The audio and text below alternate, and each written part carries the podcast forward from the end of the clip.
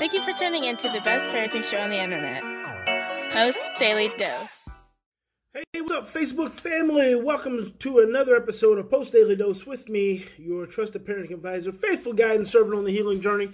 What's my name? Big Papa Bryan Post. Hope everyone's doing fantastic today. So I woke up this morning to uh, notifications that Eureka, California, because you know, guys, you guys know I'm kind of hanging out in Crescent City quite a bit these days. Eureka, California, Humboldt County, and like all over that area, um, perhaps all the way down because Eureka and Humboldt County is way up north. Crescent City's even further north. But that whole part of California, the electric company turned off the electric. Like they turned the power off.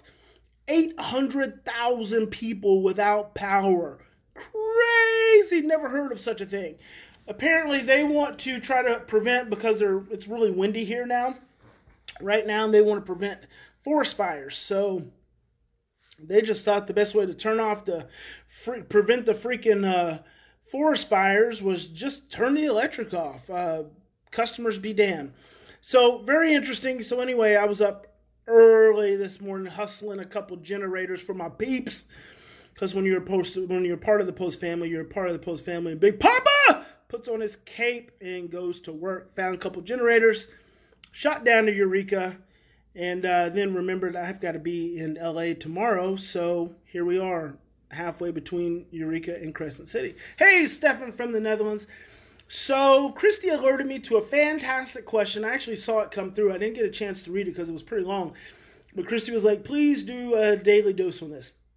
So this comes from our, from our dear postie, um, Bree. And uh, I've got my laptop pulled open so I can um, so I can follow it.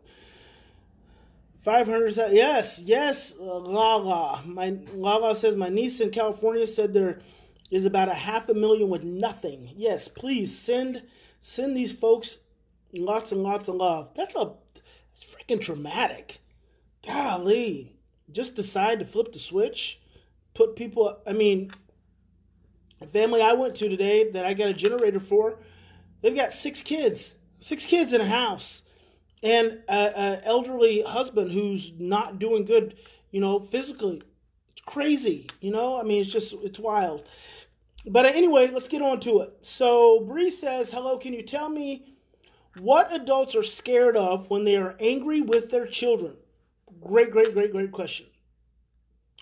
Bree says, This is my problem. Anytime my kids don't do as I say, talk back, tell me no, etc., I get angry.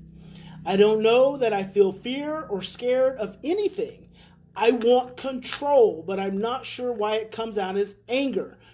It can take me hours to calm down and forgive the child for their behavior and feel like I can try to love and connect with them again. I hold grudges. I think it might be that I want them to know what they did or said was not okay and feel bad about it so they don't do it again. Of course, we all, you know, at some at some level all of us parents want that. You guys notice I don't have my trusty tripod. I actually left my main one in Oklahoma or ordered another one. Left town this morning and guess when it arrives? This morning. So I'm packing this one with me. You guys just gonna have to roll with me. It'll look a little shaky, but we'll be all right. Um, I think it might be that I want them to know what they did or said was not okay and feel bad about it so they don't do it again. But I don't know why I would feel that out of control over something children do.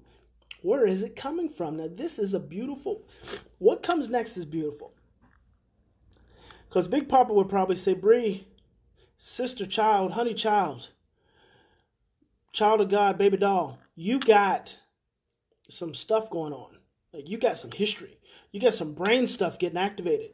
You get stressed, your brain stem turns on because your brain stem is where you store all of your memories, including your trauma memories.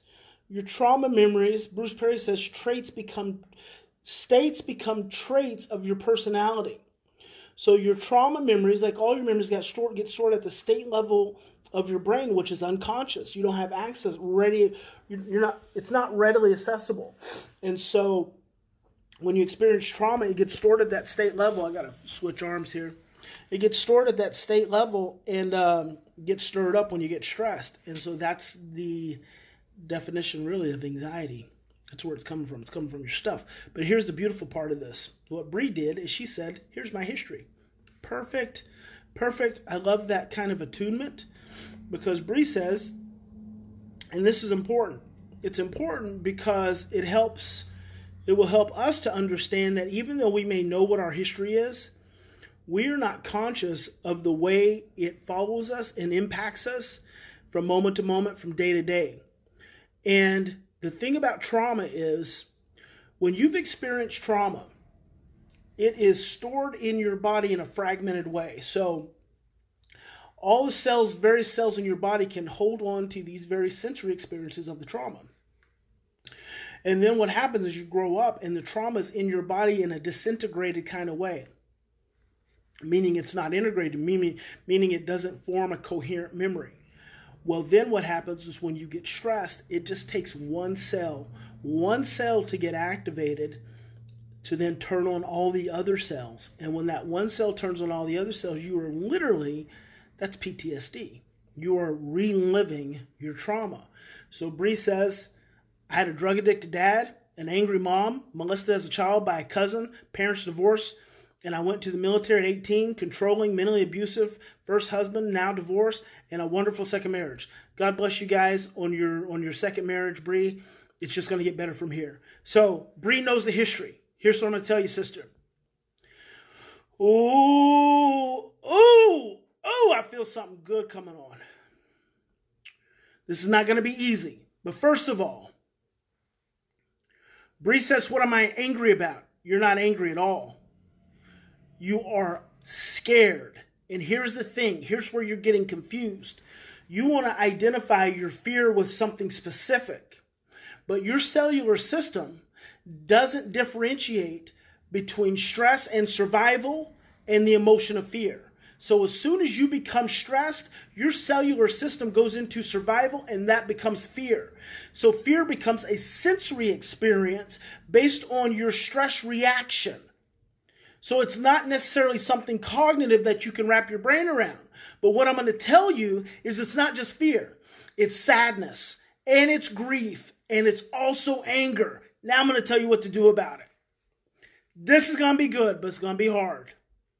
But if you want to break through, if you want to have a breakthrough, if you want to have an emotional breakthrough to, to these challenges you've been having, here's what you do. Now, I'm going to tell you to go ahead and wait until you get really pissed off the next time, right? because you're probably not going to be as inclined to do it when you're not pissed. But when you're good and pissed off, I want you to have a conversation with your husband. Next time I get really angry, see, I like to go ahead and honor the fact that you think you're angry.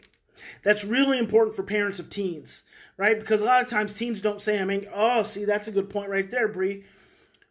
You're not an adult in that moment of stress. You're regressing. You are.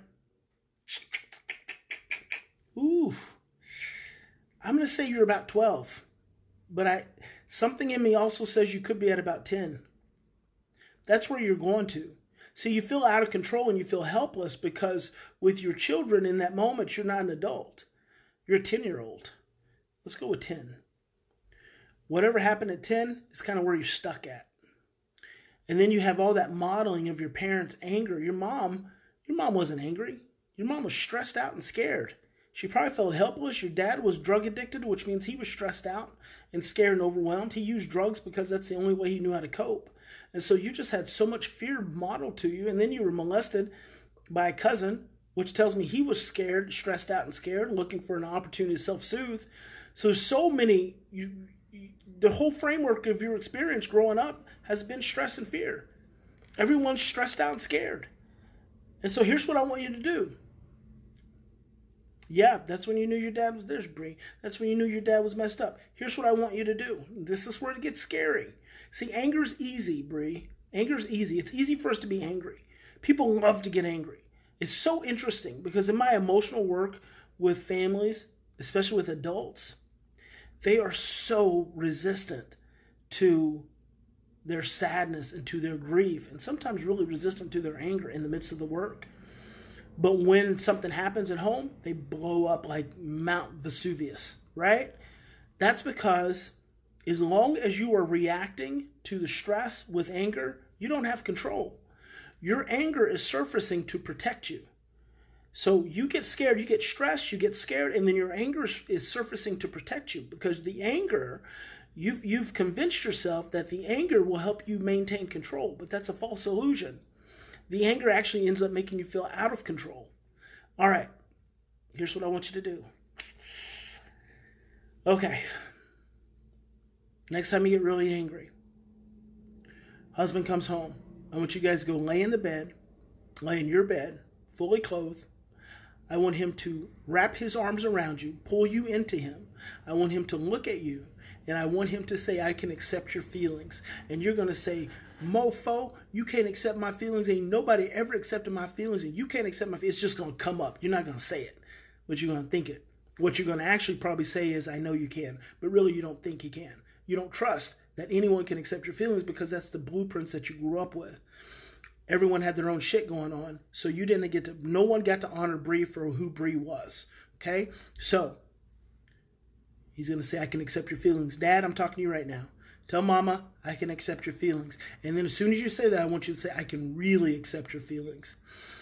And then wait and pause and listen, pay attention and she's probably to say, No, you can't.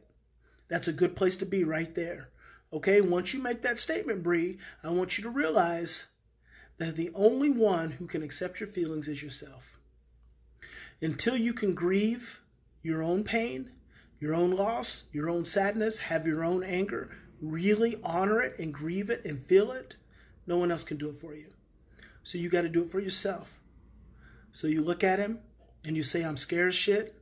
I'm scared as shit, but I'm going to trust you because I love you and I know you love me. I want you to take some deep breaths into your body and I want you to get really, really, really angry. As angry as you can possibly get. I mean, I want you to lose your freaking mind. The difficult part is that a lot of times, because we're conditioned for our emotions and our anger to have control, it's hard for us to get there. When you learn to have control over your own emotions, you'll be able to have that, make that connection, and you'll be able to control that emotional expression. But I want you to work really hard, and this may take you guys a few times. I want you to work really hard to be as angry as you can. And what you're going to find is underneath that anger, that anger is not going to last long. There's sadness. And underneath that sadness is a scared little girl who needs to have grown up Bree grieve for her and be sad for her. You don't have to be in control anymore because you already are. You don't have to be scared because the world is not not going to make you feel helpless and take over. You're okay. But that little 10 year old girl doesn't know that. So I want you to breathe into that. I want you to feel that pain. Let your husband hold you, honor you, keep you safe, keep you connected, and just have it as long as you need to. It might last 15 minutes, it might take five minutes. But I want you guys to practice that a couple times. And I want you to do that, mm, let's say every other day for the next two weeks. You do that, your life will completely change every other day for the next two weeks. And I'm not I'm not telling you something that I think is going to be easy because it's not going to be.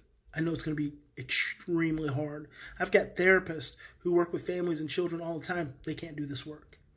So I'm not telling you something easy, but I'm telling you it's going to be worth it. Every other day for two weeks, your life will be changed. There you go. Breathe in, listen to this again. Big Papa loves you. God bless you for putting it out there for you. And, and your children are blessed for having you. You are a fighter, you're a survivor. And um, it's an amazing thing. And your husband has an amazing wife. And let me tell you something he's got pain too. So once he helps you support you through your pain, then you guys just switch arms. You put your arms around him. You tell him, I can accept your pain. And you encourage him to go into his pain too. Because all it is is just opening up emotions that you already care with carry within yourself. And there's nothing, nothing to lose except pain. Freedom is just right there. All right, guys, God bless you. Big Papa loves you. Hope you have a fantastic evening. Remember, in any given situation, we can continue to react from the same imprints of stress and fear and overwhelm, or we can stop. We can take three to 10 deep breaths. We can slow down and we can choose love. I'll see you guys tomorrow.